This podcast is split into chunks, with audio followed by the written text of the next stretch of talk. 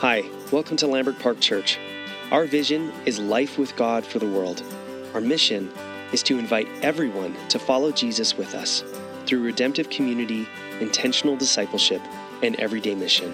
We're so glad you're here. Stay tuned for the podcast coming right up. Thank you, Aaron, for praying for me. I need it. Uh, good morning, everyone. My name is Priscilla. I always enjoy hearing a little bit about people before they speak, so I thought this morning I'd do the same. Uh, my husband, Jamie, and I started attending Lambert Park Church in two thousand seventeen after having moved from Edmonton. Since then, we've had two children, Luke, who is four, and Micah, who is four months old. That's them. Um, you might have seen Luke running around church. Uh, and you'll hear me reference my kids a lot this morning because that is the season of life I am in. Um, if you're wondering, no, I'm not a pastor. I work as a nurse. I love my job. And I get to work alongside some incredible people in Island Health. But that part of my life is on pause for the next year as I find uh, myself at home every day with both kids, as Jamie gets to go off to work. Uh, yeah.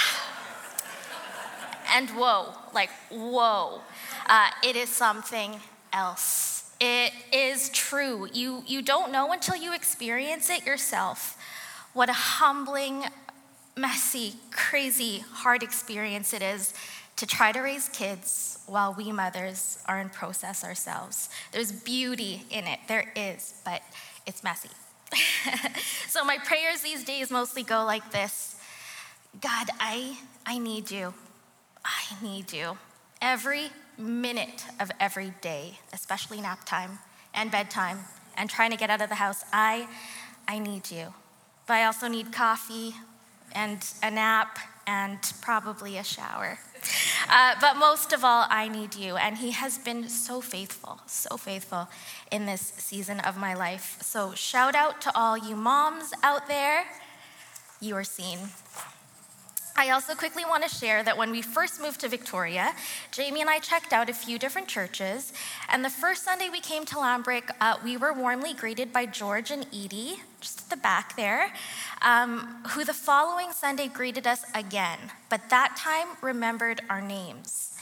And that was what kept us coming back, like that Cheers song, "You Want to Be Where Everybody Knows Your Name."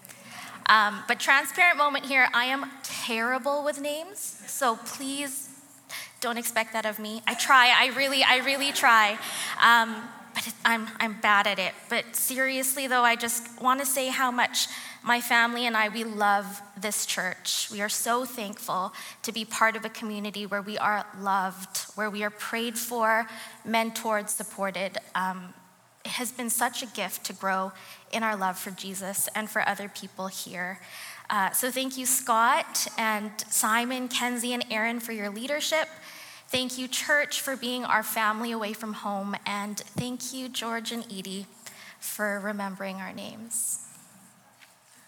Okay. If you're newly joining us today, welcome. We are in the middle of a summer series we're calling Steadfast Songs, a journey through the Songs of Ascent, which are found in the book of Psalms, Psalms one twenty to one thirty-four to be exact. And in a nutshell, it is a collection of songs that the Jewish pilgrims would sing together on their ascent or journey up to Jerusalem, the holy city. They would do this three times a year for different festivals. If you're not familiar, a pilgrim is a person who travels a long distance to a sacred, holy place as an act of religious devotion. At the kickoff of this series, Scott talked about how Jesus himself grew up doing this pilgrimage with his family, with his community. These Songs of Ascent are like a road trip playlist, if you will. Each song a little different, and each Sunday this summer, we get to learn a new song, what it means, and how it's still relevant to us today. Last week, Carly so beautifully led us through Psalm one twenty-four, cheering in the hard times. And this morning we find ourselves in Psalm one twenty-five. So if you have your Bibles or your Bible app, feel free to turn here so we can read together. I'll be reading from the New International Version.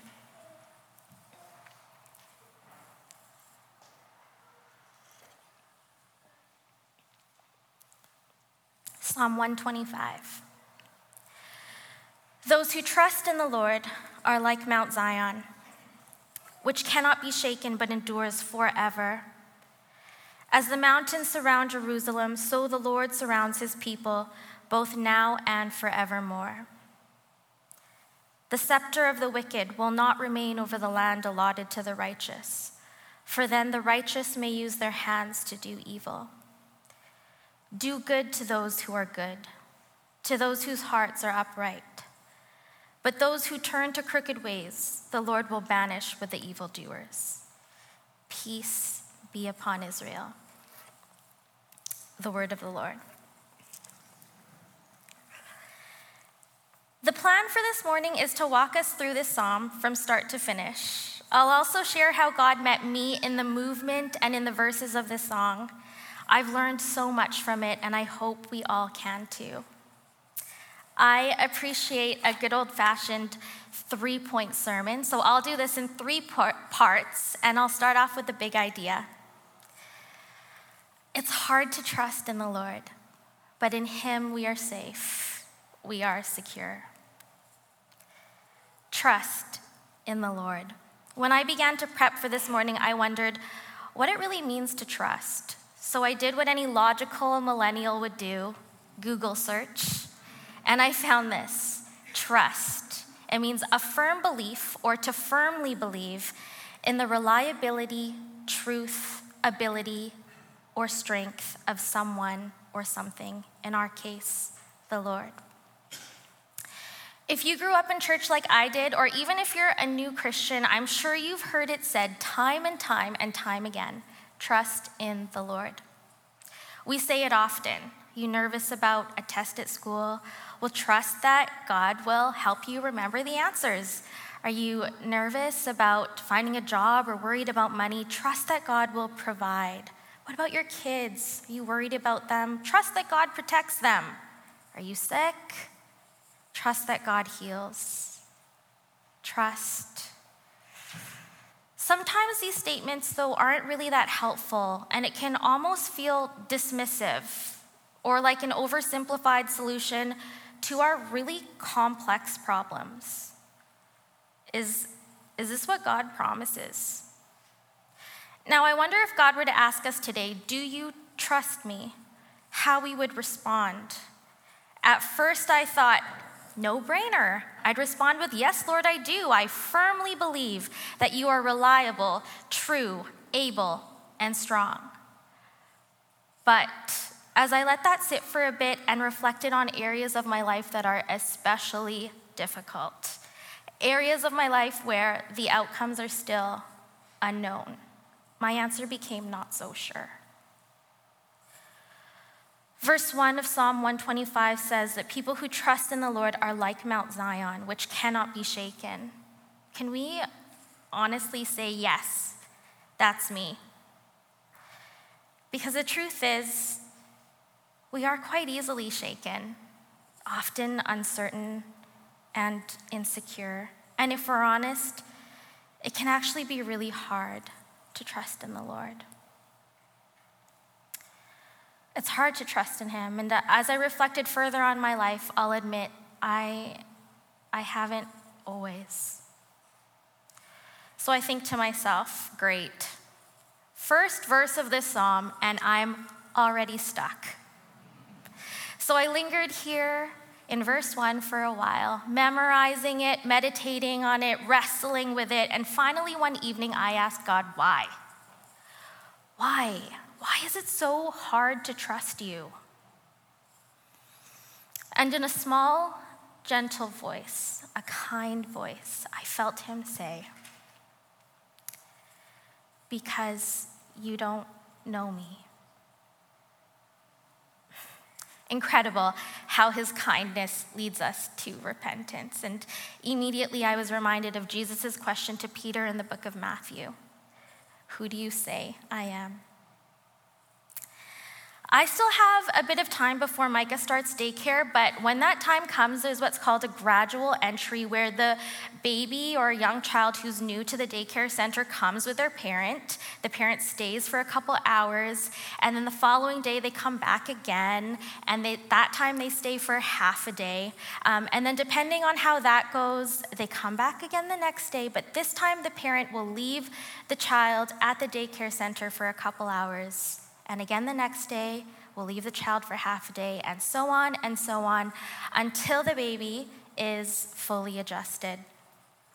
It's a gradual entry for the babies to become familiar with their new environment, to get to know their caregivers, to get to trust them, to know that they're safe. In the same way, Jesus invites us to come to get to know him. It takes time. Like any relationship, it's gradual. But the more we get to know him, the more we trust in him, and in him we are safe. See, left on our own, we're pretty vulnerable, but it's our trust in the Lord, our knowing him, that we are not shaken. It's in him that we can stand firm, immovable, and he endures forever. So he has time for our baby steps. Knowing this, how do we get to know a God we cannot see? Just a side note, this reminds me of my son. I was doing the dishes one evening and I look over at the dinner table and he's sitting there quiet, holding a carrot in the air. And so I ask him, Luke, what are you doing? And he goes, Mom, I'm feeding my vegetables to God. Oh, childlike faith. So how do we get to know a God we cannot see? What does this look like? For me, it looks like setting aside time to be with him in silence. Or if that's not possible, to talk to him throughout the day. Talking to God, it's prayer. It's a discipline that I've learned in recent years to grow in, and I encourage anyone to do the same. There is so much power in prayer. When I got serious about wanting and needing to know Jesus, I'd start off my prayers mostly in the car while driving like this. Hey God, it's me. I'd talk to him like you would a trusted friend, and in doing so, I was slowly able to be more candid, more honest. It can be awkward at first, but with time, it becomes natural. And I actually look forward to it. I've learned that he can handle my venting, he can handle my ugly cries, my deep frustrations, my tantrums, my doubtful questions, my sheepish requests. In fact, God actually encourages this kind of authenticity. The prayers in the book of Psalms shows us just that. If you don't know what to pray or need some examples of prayer, Psalms is awesome. It's a prayer book. It teaches us how to pray. So talk to God. He hears us and he does answer. So listen. Another key way to get to know God is through the Bible. He gives us his word where he tells us clearly about who he is. So we don't have to guess. We don't have to dig too deep or look too far to read about who he says he is. If you're curious about Peter's answer in Matthew, we read that Jesus is the Messiah, the Son of the living God. What does Psalm one twenty-five say about who God is? Well, we see that he is a God who cannot be shaken, a God who surrounds us now and forever. He is a God of justice, a God of peace. He's the God in the psalm, the God who walked with Peter, the God who walks with us. I wasn't going to add this, um, but I did feel it important to say that perhaps sometimes we allow our assumptions or negative experiences to create a false narrative or a distorted picture of what we think God is like. I'll give you examples. A painful relationship with a parent, or an absent father may cause, to, may cause us to see God in this light. Or perhaps an unhealthy experience at church, we call this church hurt, may give us a negative, false idea, even turning us off from getting to know God because we associate those people or those experiences with Him. May I encourage us to talk honestly to God about that, to ask Him to show us the truth of who He is. And may I encourage us to look to His Word, which is full of answers of who God is, a, a God we can trust. Eugene Peterson, in his book, A Long Obedience in the Same Direction, it's a classic, it's over forty years old, it's a commentary on the Psalms of Ascent. He says, "We learn to live not by our feelings about God, but by the facts of God. My security comes from who God is, not from how I feel." And this doesn't diminish the reality of our emotions given to us by God, but speaks to the steadfastness of the one who holds them all. So what are the facts about God? The Bible tells us a lot. But it doesn't stop there. When we take that knowledge and we apply it to our lives, opening our hearts to hear what God says, it moves from a knowing about God to an experiencing God, an experiencing of His presence, His goodness, His heart for us, and who we are in Him. And with that knowing and experiencing, God takes it a step further, making us new, making us like Him. That is evidenced by the fruit of the Spirit in our lives. And if you're not familiar with that, you could read about it in Galatians or watch last summer's sermon series on the fruits of the Spirit.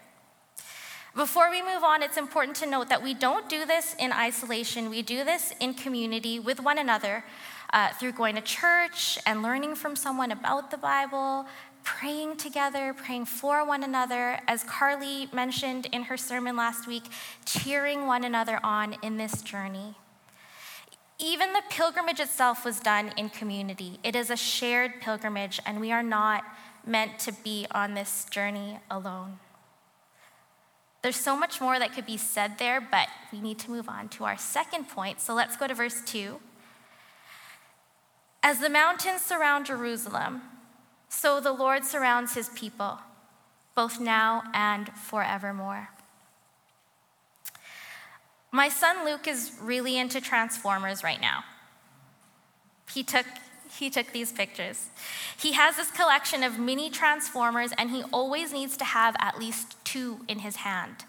It's really annoying and really difficult to watch him try to do things with only one free hand. At the park, he can't hold on to the swings properly. He struggles to eat. Going to the bathroom is ten times harder than it already is with a four-year-old because he's constantly just holding on to these toys. On top of that, he's distracted by them, always looking down. When we're walking through a parking lot, he's not paying attention. The preschool program we attend, he misses out on what's happening with his friends because he's always looking down. It's obvious that they give him a feeling of comfort, of safety. But what Luke doesn't see that I do is what he's missing out on because of them. So let's pause and take a moment to ask ourselves, what are we holding on to that's getting in the way of seeing God around us? What are we turning to for comfort that's keeping us from experiencing true safety, true security, true freedom in Christ? Is it a focus on ourselves, what we want, what makes us happy? Distracted by our careers or our money, maybe our relationships, even our families. None of these are necessarily bad things. But when it prevents us from looking up, when it prevents us from seeing and looking to the God who surrounds us, well, then our footing on this journey isn't as safe. It's not as secure. So what is it we need to surrender? Psalm one thirty-nine, five says, "He goes behind us and before us. The Lord surrounds His people, both now and forevermore." Let's do a quick recap. Point one, we need to know who God is to really trust him, and in him we find that we are secure.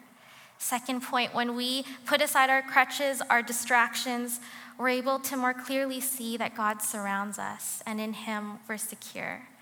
Let's move on to verses three to five, which then takes us to the third point. The scepter of the wicked will not remain over the land allotted to the righteous, for then the righteous may use their hands to do evil. Do good to those who are good, to those whose hearts are upright. But those who turn to crooked ways, the Lord will banish with the evildoers. The Jewish pilgrims singing this song were no strangers to being oppressed by wicked people. They endured generations of oppression under wicked rulers. They endured slavery, wandering in the desert. They knew all about sickness and death, despair, persecution, war, and suffering. All of which, after all this time, still exists today. You know, these circumstances naturally cause fear, insecurity perhaps, maybe even a loss of trust in our God. These verses in the song, however, remind the pilgrims, remind us, that the scepter, in other words, the rule of the wicked, will not remain over the righteous. It's hard to trust in the Lord when we fear that he won't pull through, when we've been waiting so long for that answer to prayer, but nothing, when it seems like the enemy has the upper hand, or the pain and suffering we witness in others or experience in ourselves is too much. In it, we fear that God's not there. And in our suffering and impatience, we may be tempted to do as the Israelites did, take matters into their own hands. We may be tempted to turn to other mediums for answers, turn to other false gods, idols. But the psalmist in this song writes of the assurance that the Lord doesn't allow evil, and in turn our suffering, to go on forever. It will come to an end. I'd like to share a part of Eugene Peterson's commentary on this. He writes, if the evil fist is permanent, if there is no hope for salvation, then even the most faithful and devout person will break and respond in wrongful violence. It's from verse three. But God does not permit that to happen. Danger and oppression are never too much for faith.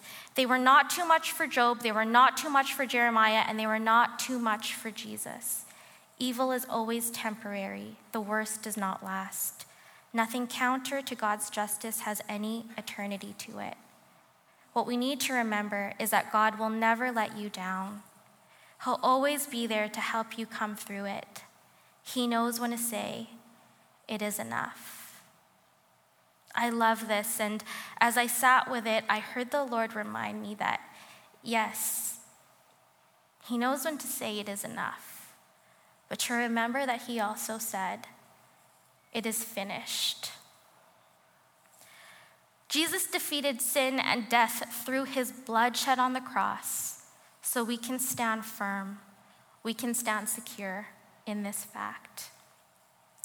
The death of Jesus doesn't just mean the forgiveness of my sin, it also means that the things that cause me to be afraid, the things that keep me from trusting God, will be undone, because Jesus has conquered them when he took our sin, our wickedness, to the cross, died as a living sacrifice, and rose again.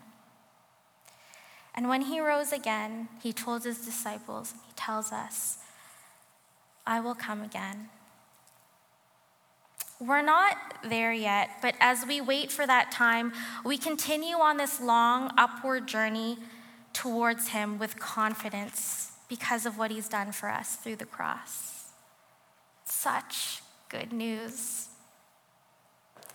A dear friend of mine shared this with me. We do not fight for victory. We fight from a place of victory. And knowing this, we have peace. The peace that makes no sense, a gift given to us through the Holy Spirit when we put our trust in him. I love this next verse. Uh, Isaiah twenty-six three says, you will keep in perfect peace all who trust in you, all whose thoughts are fixed on you.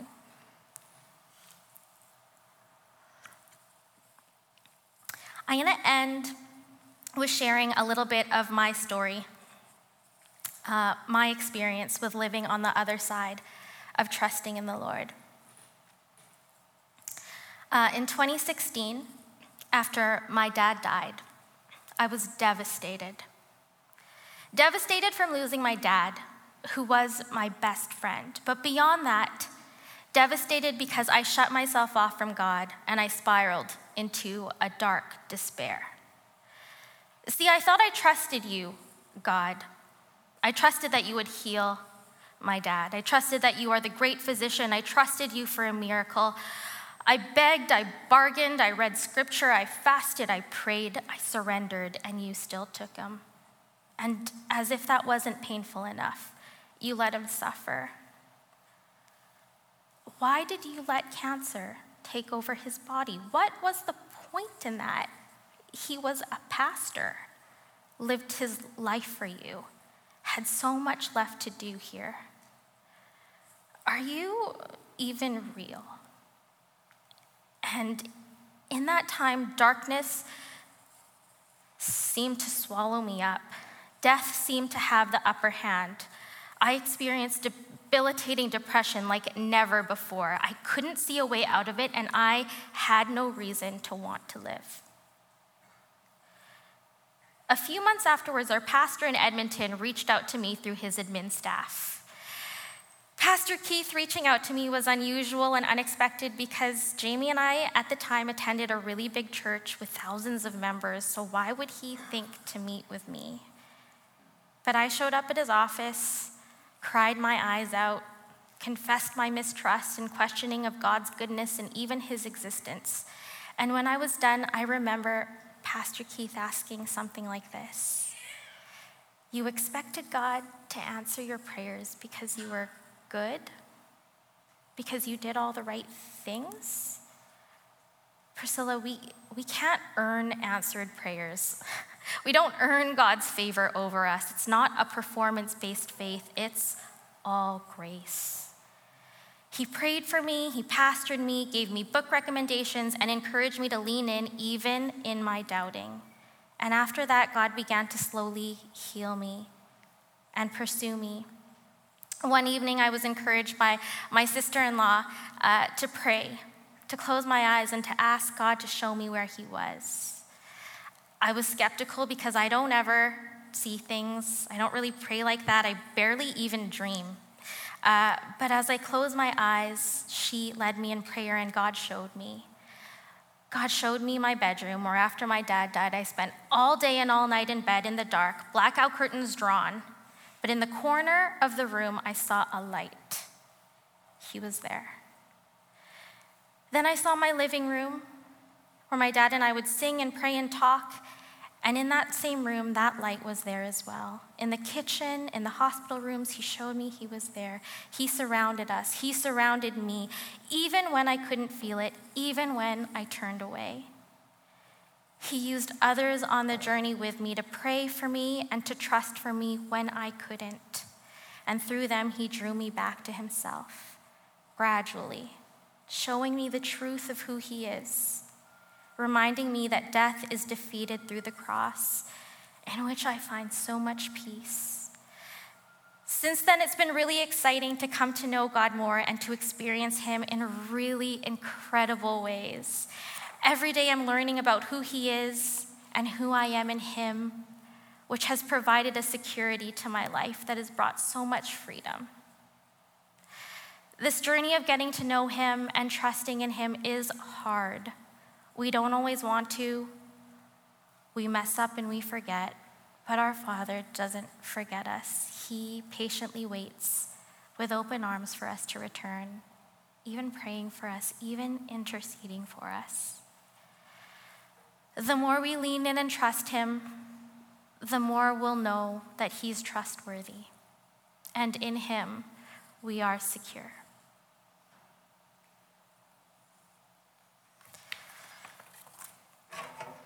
God, I thank you so much for your word that is true, that speaks to who you are. Thank you that you are a God who longs to be in relationship with us. God, we ask that you would take what was shared this morning, that we would be able to apply it, and Lord, that we would leave here just knowing more about you and continuing on in this journey together, this upward journey of knowing more about who you are, Lord, waiting patiently for you to come back. Thank you for your grace and your love, your mercy that never fails. We love you, Jesus.